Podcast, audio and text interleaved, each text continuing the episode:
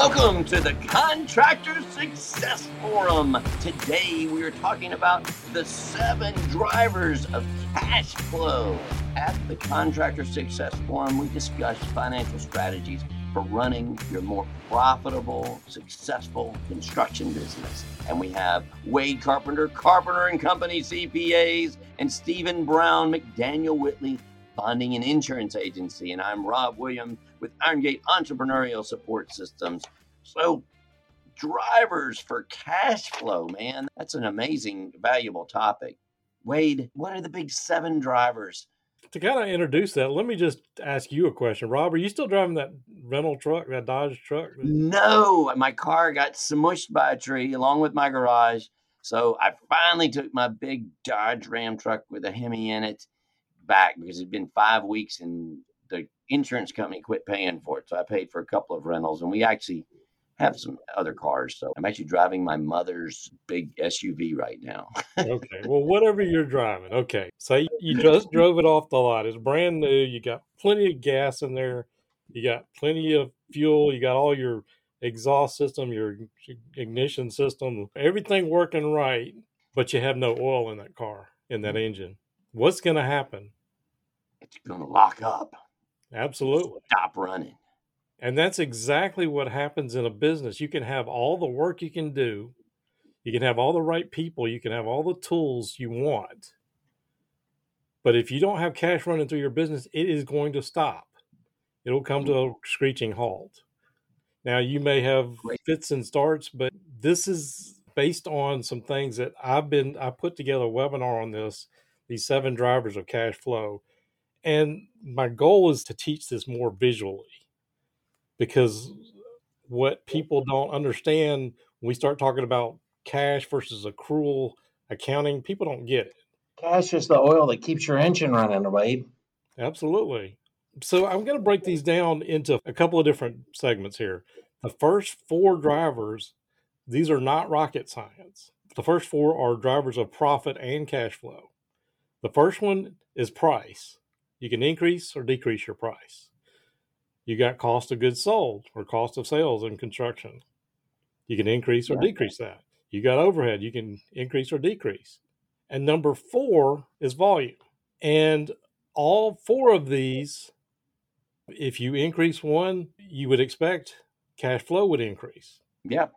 There's one of them that doesn't always work that way. Can you guys guess which one? The volume. Absolutely. Based on these last three, I'm going to tell you about these are the reasons why you can actually construct a situation where you can increase volume, but it does not increase cash flow. It actually decreases cash flow. Yep. and by the same token, you can construct a situation, and it does happen, where you decrease volume and it increases cash flow. It doesn't make good sense, but that's where these last three drivers is mainly what I want to talk about. Say how you categorize these again. I missed that. The top four or what in the bottom? Well, three? the first four they affect both profit and cash flow. Okay. But not in the same proportion. So if you increase price by 1%, it may increase cash flow by 1.5% or it could increase half a percent. It depends on these last three drivers. The I same with the other. Those three. It's awesome. Cost of goods sold. What was the third one again, Wade? Overhead. Overhead. Overhead. And then volume. Price, cost okay. of goods sold, overhead, and volume. Yeah. So you would expect if you increase price or decrease cost of goods sold, that's also going to have an effect on cash flow. Yeah. But it's not necessarily in the same proportion. Yeah. And and I would say those are the top four that people traditionally think about. Absolutely it's these next three. It's the magic dust, isn't it? Well, magic that, dust. In a in a way, this is kind of going back to the cash versus accrual. But if you thought about it, say you bought something and sold it that same day. So you bought it from somebody. Your supplier gave you 30 day terms for that materials, and you turn around and send a bill the same day. You got 30 days to pay it, and you send a bill, and your customer is going to pay you in 30 days. Well, if that all worked out, exactly right, well, the cash would come in and you pay it. Yep. It doesn't work that way in construction, right? Yeah. right. So, practically speaking, we pay for materials at a certain point, and then we install it, and then we send a bill. There's a lag. Now, there's this thing in finance we talk about the cash conversion cycle. I know Rob's probably talked about it a time or two, but that's where we're going with this. So, we do have the receivables. There's a lag in by the time you collect your receivables, but you got some float and accounts payable. Now, say we were buying and selling computers or manufacturing computers. We put all this cost into the computer and we got it sitting in inventory, right? It sits there until we sell it. So you got another lag in your working capital that's been sitting there for a while. Now, this kind of explains where the cash conversion cycle is. And if you're a contractor saying, I don't have inventory, hang with me for a minute. But this cash conversion cycle, the concept is the number of days sales you have outstanding plus days in inventory outstanding minus the accounts payable, days of payables outstanding. So let's just say we paid our payables in 32 days. We collected our cash in 30 days. Okay. And we had 40 days sitting in inventory. We add receivables plus the inventory minus the payables. If my math is right, I think we have come out to 28 days, right? All right. So that is 28 days you got working capital tied up. Yeah. So when you said number of days of sales, you mean the number of days of sales receivable, like how long it takes you to, yes. to collect your sales money. Okay, got it. Right. So if you average 30 days to collect your money, and there are formulas for this, you can get averages, and people don't look at that. We talked about recently of looking at simple numbers like gross margin. Well, looking at these percentages how they go, that is how they're affecting your cash flow. If you got a contractor, number one, if they've got retainage on their job, they may not collect them for six months or a year later. So you got to think about that extra working capital that is sitting in that retainage that you're not collecting. Mm-hmm. You're only talking about 10% of it, but you know, 60, 70 days. Times to a bunch of days. A lot of my retainage was a year. Yeah. So again, this cash conversion cycle these are the last three factors. They have absolutely nothing to do with profitability, but they have everything to do with cash flow and they affect the first four we were talking about. Yeah. For instance, if we collect our receivables one day faster or we pay our payables one day slower, that affects our cash flow we actually talked about you know recently return on investment and that whole model about return on investment that goes into what we talk about like the sustainable growth rate model mm-hmm. a construction company or any company can only grow as fast as they have capital to grow it and it either needs to come from profit or outside sources like loans and things like that so let me stop right there because I've been talking quite a bit, but no, am great. I making sense at this point? It does. And it's so great because I just had a conversation with a, a, new client yesterday and he came to me not from Profit First. He had never heard of Profit First. So I said, look, well, let's talk in a few weeks. Go read Profit First or listen to it, whatever. So, man, he just loved it. He just went crazy. He's like, oh my God, I've got all these books and they're on accrual. Oh, I don't like accrual. Profit is cash. And I was like, well, no, no, no, no. Wait, accrual's great too. Don't forget that. You need to do both though, because the accrual is going to let you know whether you're profitable in terms of like how much is your balance of everything. But the cash flow lets you know how much cash you've got. And that's the bottom line. But you got to have both of these to sustainably stay with this stuff in the long run. Uh, you you got to have both sides. And I love this cash driver talk. I was just listening to this thing on this Verne Harnish scaling up things that I'm following right now. And one of my favorite rules that he said, he said, the number one rule of cash is don't run out of cash. He said, That's it. Don't run out of cash. So when you're growing, you've got all these formulas of what you can do and how fast you can grow, but you can't run out of cash or all this growth is not only going to not be good, it's going to put you out of business. It's going to break you. So you can have all the accrual profits in the world and completely go broke because because you don't have enough of these cash drivers that you're talking about. We hear that story, but what you're just talking about is if it takes you too long to collect that and you start growing this early cycle of your inventories and your accounts receivable, that number grows and grows and grows, and your payables don't grow as fast with them. They probably won't. They're probably a, a percent of that. That difference between the two is negative cash flow as you're going.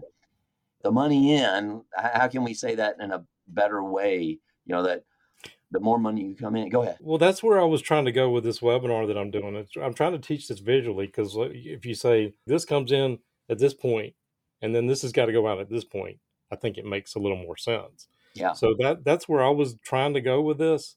Yeah. Because I think at some point I showed you the model that, that this was based on, where these drivers will affect the the bottom line different from what it affects your cash flow, but from the standpoint of a contractor, this is where things are very different.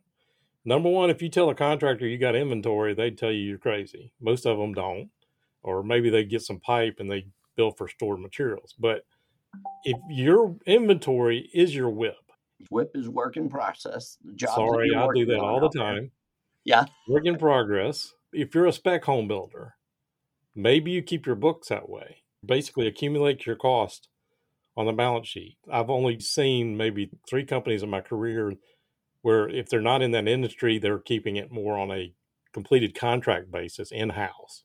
Yeah. Sometimes we'll do that for tax purposes. Most GAAP financial statement, we're not putting this on the balance sheet. So people don't realize how much money is actually tied up in those guys got to get paid every seven days or whatever. Putting the materials in your subs you, you don't realize how much money is actually tied up in that. That work in progress, I'll stop saying whip, is your inventory. It is a tough calculation for construction because construction books are not set up that way. But if you're trying to do cash flow and figuring out these drivers, yes, there are measures of it, and they're actually just simple calculations to do it but a lot of times it's tough to figure on that piece of it. But looking at these three cash drivers, this is where a contractor can find that lost cash, where they can accelerate their cash flow just by looking at the pieces of this. Just taking the WIP part, the work in progress part. If you got a contractor bill that's sitting on the project manager's desk, it doesn't get into accounting, so it doesn't get billed that month. Well, you still got to pay that payable in 30 days or whatever, but you got to wait another 30 days before you bill it. And then you got to wait another 30 days beyond that to collect the money that you've already put in place before. So there are simple things that we can do to, it may sound counterproductive, but accelerating getting those payables in. I feel yeah. like I'm preaching, but there's so much that people never think about with this. No, it's really um, interesting. So, yeah, because people don't understand how they can get negative cash flow when they're building and growing their thing. So if I could try to reword that, the time that you spend some money until you're waiting to receive that money from them paying you, that is negative cash flow. And when you're growing, they all add up together. So when people say, "Well, Rob, you're telling me I'm going to have to go three to five hundred thousand dollars in the hole for this new growth that we have," well, I don't have three hundred and five. How can that be? Well, it's because you're going to be waiting to receive $300,000 on this job for 90 days or maybe 120 days. So that's you're waiting for that money for 120 days. And then you've got another job that's going to stack on top of that. So there's 400,000 that you're waiting on if they happen to be at the same time. That's 120 days that you don't have that. And so you probably had to pay your bills in say 30 days or maybe that week so you, you've got 100 days that you don't have that 400,000 of those two jobs. That's negative cash flow. How are you going to do it? The home builders really don't see this a lot of times because they usually get construction loans. Uh, so the volume guys are usually set up to get those maybe on a monthly basis. And so they got a 30 day thing. So if you're somebody that's working with a bank loan, you'd have to add that other cash driver to that. But that's when you talk to Wade and get somebody to really project that out. The problem is they don't see it. But then understanding that, I think most of our guys don't have that situation. They don't have a construction loan. They're doing this out of pocket. They probably have a line of credit in the bank. So, so it's still negative cash flow. And then you just look at that line of not exactly as an asset, it's a debt, but it's available cash. So anyway. I don't know if that helps you guys eh, eh, understand that. The more you grow, you're going to need more cash. So where does that come from? It's all that time that you're sitting there waiting for those three drivers that Wade just said the the money that's not come in yet, that's your accounts receivable in case you guys are not clear what an accounts receivable is. And then that inventory that you've already paid for, that inventory, you've got it, but you spent cash for that or that job that you paid all those subs to build this. So those two times go together. And yes, maybe you get to float some of the cost of your material because you get 30 day terms, but and a lot of these guys don't have it. And a, a, lot of the guys I'm talking to right now, because we're in COVID, they're paying up front for this material to lock in those prices. Yeah. So their cash cycles are much worse than normal because they don't have any accounts payable terms. They're paying for this stuff right then. Or, or maybe they're delivering it and still getting 30 days, but I think a lot of these guys are actually paying for it. So we're seeing a major negative cash flow that these guys are having to lock in the profits. So you're talking about cash drivers in this really unusual time. Man, you got to understand what your cash drivers are because you've got an extreme price protection situation. You've got extreme growth and everybody wanting the job. Hang on to it because, as Verne Harnish said, you don't run out of cash or you're yeah. in trouble. And the bond agents don't like this, do they, Stephen? If you run out of cash. Well, that's right. Wade was talking about the WIP work in progress report, work on hand work in progress report. The items that constitute that report, it's hugely important to bonding underwriters to see an in house balance sheet and income statement that coincides with your WIP report. And the reason is is because backlog gross profit is real. And they look at age receivables and payables to see if you're in trouble with any particular customer. And they give you bonding credit for that. I think one of the best points you made, Wade, was about analyzing that report to see where the cash flow is lagging, where it's slowing down, where it's not producing for you. And then in today's materials, everybody's buying the materials, locking it in, and usually they have some contract language that allows them to get reimbursed by the owner as long as the design team, architect, engineer can confirm that that material is at a safe place and is set aside for that project. Yeah, that's a great point. With some of the bigger contractors, some of the littler guys don't have those yeah, okay. things in place. That's a great point. That's what I'm saying. Looking at all these three drivers, sometimes we see contractors that it takes a week to get the bill out the door because it's been sitting on the project manager's desk or whatever. They don't get the costs in. Somebody's lazy and they don't understand how this affects the company's cash flow. Every day that it's sitting on somebody's desk that it could have been billed is working against you. One of the things I usually do when I'm sitting down and working through this is just walk through the entire process of both the costs and the whole collection process. Does that make sense? It does. It does. This is one of those subject matters that I think we just have to keep saying over and over and over again it took me decades to really get it.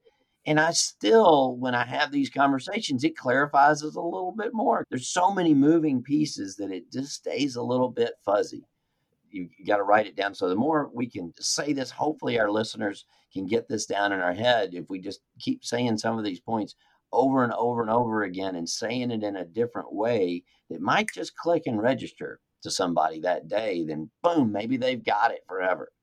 Yeah. I mean, that's where I was trying to go with this webinar. Is if you look at the model of Michael Dell and how he built Dell computers or Amazon, they actually have negative cash conversion cycle. That's how they built with other people's money. The more they sell, the more cash they actually get in because they charge up front. Right. Well, they build it when you order it. Yeah. Yeah.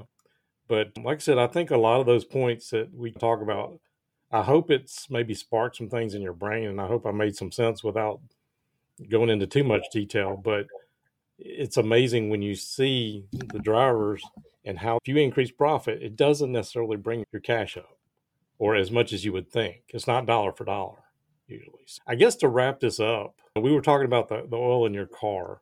Do you really want to go pop the hood open and pull your dipstick and make sure you got, you know, it's one thing to go do that. It's, it's a little tougher to see, but there are indicators in a business of what's going on with cash flow. And if you know how to read them, you're not sitting on that, you know, your dashboard and then this idiot light comes up and says your oil pressure is gone. Yeah. You, you just wrecked your engine. Does that make sense, guys? I mean, yeah. That, then look at your your RPM gauge and and you'll notice it's redlined at that point. Yeah, it, it does make sense, Wade. It makes a lot of sense.